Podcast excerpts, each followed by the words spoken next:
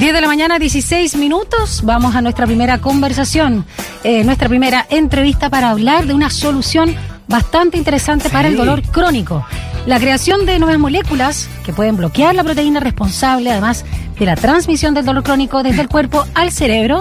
Y así se podría revolucionar, ¿no?, con esta innovación tecnológica propuesta por la startup chilena Panax Therapeutics. Un desarrollo de alcance global y por ello IndieBio, principal aceleradora biotech del mundo, que ayudó a empresas locales como Not Company y Protera, la sumó a su programa de 4 meses de escalamiento en la Universidad de Rockefeller en Nueva York. Exactamente. Y justamente desde la ciudad que nunca duerme, vamos a conversar con David Bravo, fundador y CEO de Panax Therapeutics, doctor además de neurociencia por la USACH. Muy buenos días, ¿cómo estás, David? ¿Qué tal, David? Es IndieBio, creo yo, lo irá a hacer. IndieBio. ¿Cómo estás? Exactamente, IndieBio. Muy bien, gracias. Muy feliz de estar en el programa. Qué bueno. ¿Me ven? ¿Me escuchan bien? Te vemos perfecto y te escuchamos. Es como si estuvieses acá al lado nuestro, pero estás en Nueva York. Maravilloso. Yo no me veo ni los veo, pero los imagino porque soy muy fan de su programa. Cada mañana sin taco ni corbata me acompañaban en el taco. ¿En serio? ¡Qué buena! A los H, por supuesto. Excelente, David. ¿Cómo está el otoño en Nueva York? Porque queremos preguntarte también, sobre todo con el tema del coronavirus. Es una de las ciudades con mayor tasa también de vacunación de Estados Unidos. Y además el país abrió sus fronteras al turismo. Cuéntanos un poquito el contexto antes de entrar al tema que nos convoca. Y el Central Park es hermoso en otoño, además. Maravilloso. Extraordinario. Mira, Nueva York está tibio, a 16, 19 grados en promedio, las noches un poco frías, pero nunca menos de 10 grados, entonces está muy agradable. Llevamos 3 días seguidos de sol, se puede mirar por la ventana, ya se ve el Empire State, el Queensborough. ¡Qué maravilla! El tram cruzando y el center. Estamos viendo ahí en Santiago TV las imágenes en vivo de Nueva York. Sí, ya, Manhattan. Sí. Maravilloso. Esto es Manhattan, yo estoy en Roosevelt Island, que está una pequeña isla al lado de Manhattan. Entonces, en 3 minutos cruzo Manhattan y estoy al lado de todo. Es muy, muy práctico. Y respecto al coronavirus, bueno, la gente en la calle anda sin mascarilla, los espacios ventilados, pero son extremadamente respetuosos en los lugares interiores. Transporte público, la propia universidad, incluso el local más chiquitito para entrar a comprar, todo se pone la mascarilla. Y se ve mucha gente. Ahora el 1 de noviembre se abrieron las fronteras para poder entrar a Nueva York y hay bastante flujo, uno ve mucha... Es una ciudad muy cosmopolita, es lo que más me ha gustado, pero por lejos. David, ¿y cuántas dosis tienes tú de la vacuna? Soy un bicho raro, tengo 3 dosis. Eres un bicho raro, eres un chileno. Sí, eres un chileno en Nueva York.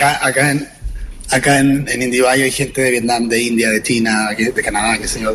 Y soy el único que tiene 3 dosis. Bien, muy bien. Me reconoces por el super booster. Por sus vacunas os conoceréis. Oye, hablemos un poco de tu emprendimiento, ¿no? Que surge en una idea del 2014 cuando trabajabas para tu doctorado en la USACH y ya el 2020 se oficializa como emprendimiento. Cuéntanos un poco de esta idea, cómo fue avanzando desde la USACH hasta llegar a Nueva York.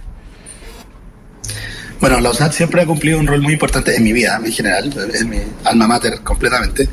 Y partió todo esto con mi tesis doctoral, donde descubrí una proteína que se llama Pannexin 1, que es muy importante en la transmisión del dolor. Esta proteína está en la entrada, donde uno conecta el dolor que viene desde la periferia y que comunica hacia el cerebro, que es la médula espinal, en un punto muy específico que lo descubrimos con el doctor Constantín, y que le mando un saludo, ojalá me pueda estar viendo. Y ahí es donde ocurre la comunicación entre las neuronas que envían el dolor y las que la reciben para avisarle al cerebro que algo duele. Entonces ahí Pannexin estaba sobreactivado y descubrimos que era relevante.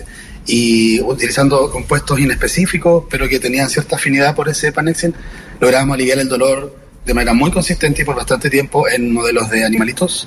En células también conseguimos demostrar algunas cosas y publicamos varios artículos científicos en relación a eso y nos fue bastante bien.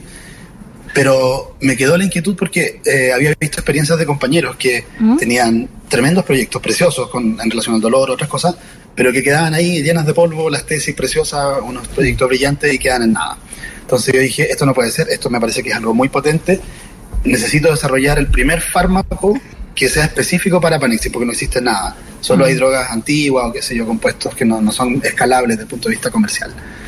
Y entonces empecé el 2017, empecé a diseñar moléculas, empecé a trabajar en eso, logré algunas aproximaciones y siempre en el computador. y con modelos computacionales y matemáticos.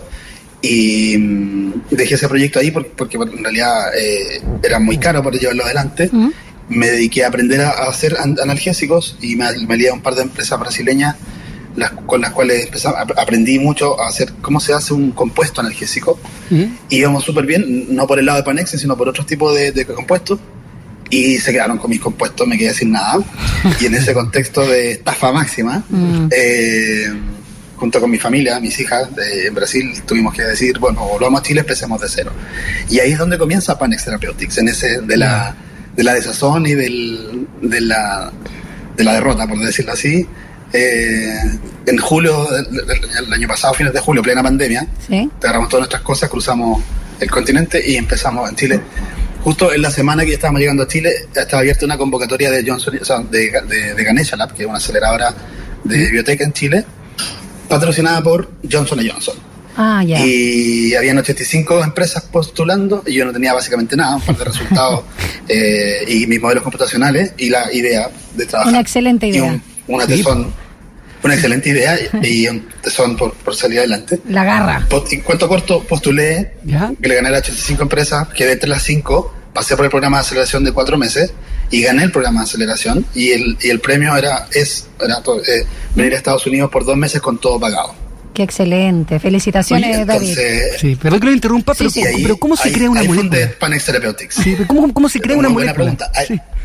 Hay varias formas de hacerla. La más compleja, pero un poco el camino que tomé fue creando pequeños Frankenstein moleculares. O sea, como les decía, hay muchos compuestos que bloquean este Pannexin, pero ninguno es específico. Entonces lo que empecé a hacer es, puse en mi computador todas las moléculas y empecé a hacer, oye, este pedacito de esta, este pedacito se repite mucho, este grupo se repite, este anillo se repite, y fui montando mis propias moléculas. Y en base a eso fui echando a andar los modelos computacionales para poder después demostrar, llegar a una que realmente funcionara. David, bueno, estamos conversando con David Bravo desde Nueva York, fundador y CEO de Panax Therapeutics, que como lo señalábamos también al inicio, es creador de nuevas moléculas que pueden bloquear la proteína responsable de la transmisión del dolor crónico. A ver, hablemos un poquito también de lo que pasa en ese país, ¿no? Que, digámoslo, también marca bastante tendencia en todo el planeta. Particularmente la crisis del consumo de opioides, me cuesta, legales y ilegales también ahí en Estados Unidos, que provoca una cifra de casi 200 muertos diarios, redondeando, ¿no?, por sobredosis. ¿Se puede decir, tú cuéntanos, si es que están realmente, digamos, el mercado es como lucra finalmente con el dolor crónico? Y aquí hablamos también de casos bastante masivos, ¿no?, populares, como el mercado de morfina y tramadol, y el que mató particularmente a Michael Jackson, por ir a algo más noticioso. Cuéntanos un poquito de este mercado que lucra con el dolor crónico en Estados Unidos, con esta venta y consumo de opioides.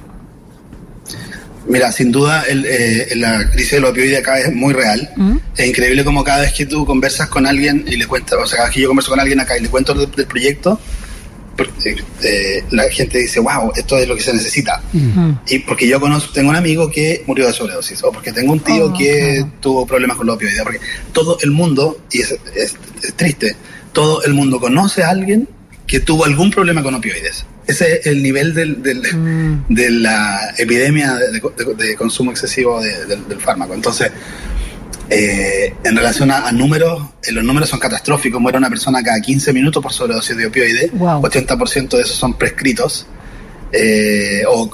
o iniciaron como fármacos prescritos. O sea, en el fondo tú te lesionaste, vas al médico, te da opioides y jodiste.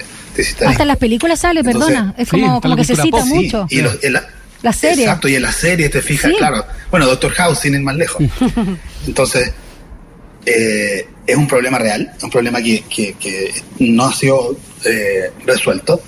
Y un poco ahí es donde aparece IndieBio buscando nuestra propuesta. ¿Por qué? Porque con algunas primeras aproximaciones logramos demostrar un poco ciertos efectos en la parte del dolor, pero en el año 2018 apareció un artículo científico que mostraba que si en animalitos que se les manipulaba genéticamente su genoma, digamos, y les eliminaban Pannexin 1, que es lo que yo estoy diseñando moléculas, los animalitos, por más que tú les dieras morfina, cuando tú se la quitas, los animales no se hacen adictos.